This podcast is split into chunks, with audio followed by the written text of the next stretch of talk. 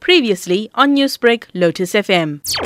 There has been a, an enormous rise in uh, consuming alcohol and drugs, and we find it a lot in the, the young generation. People that have been where they were drinking out and going out to bars, they are drinking at home because they can't go out. And they've been purchasing alcohol on the black market, if I can call it that, when we closed all our bottle stores.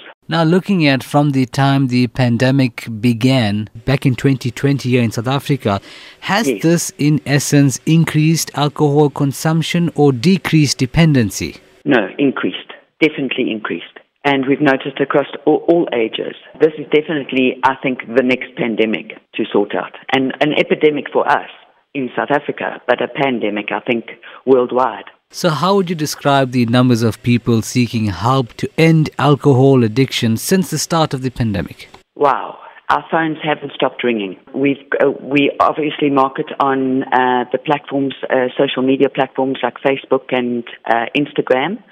And we obviously have a WhatsApp button that we've uh, fixed to the page. And the inquiries are enormous.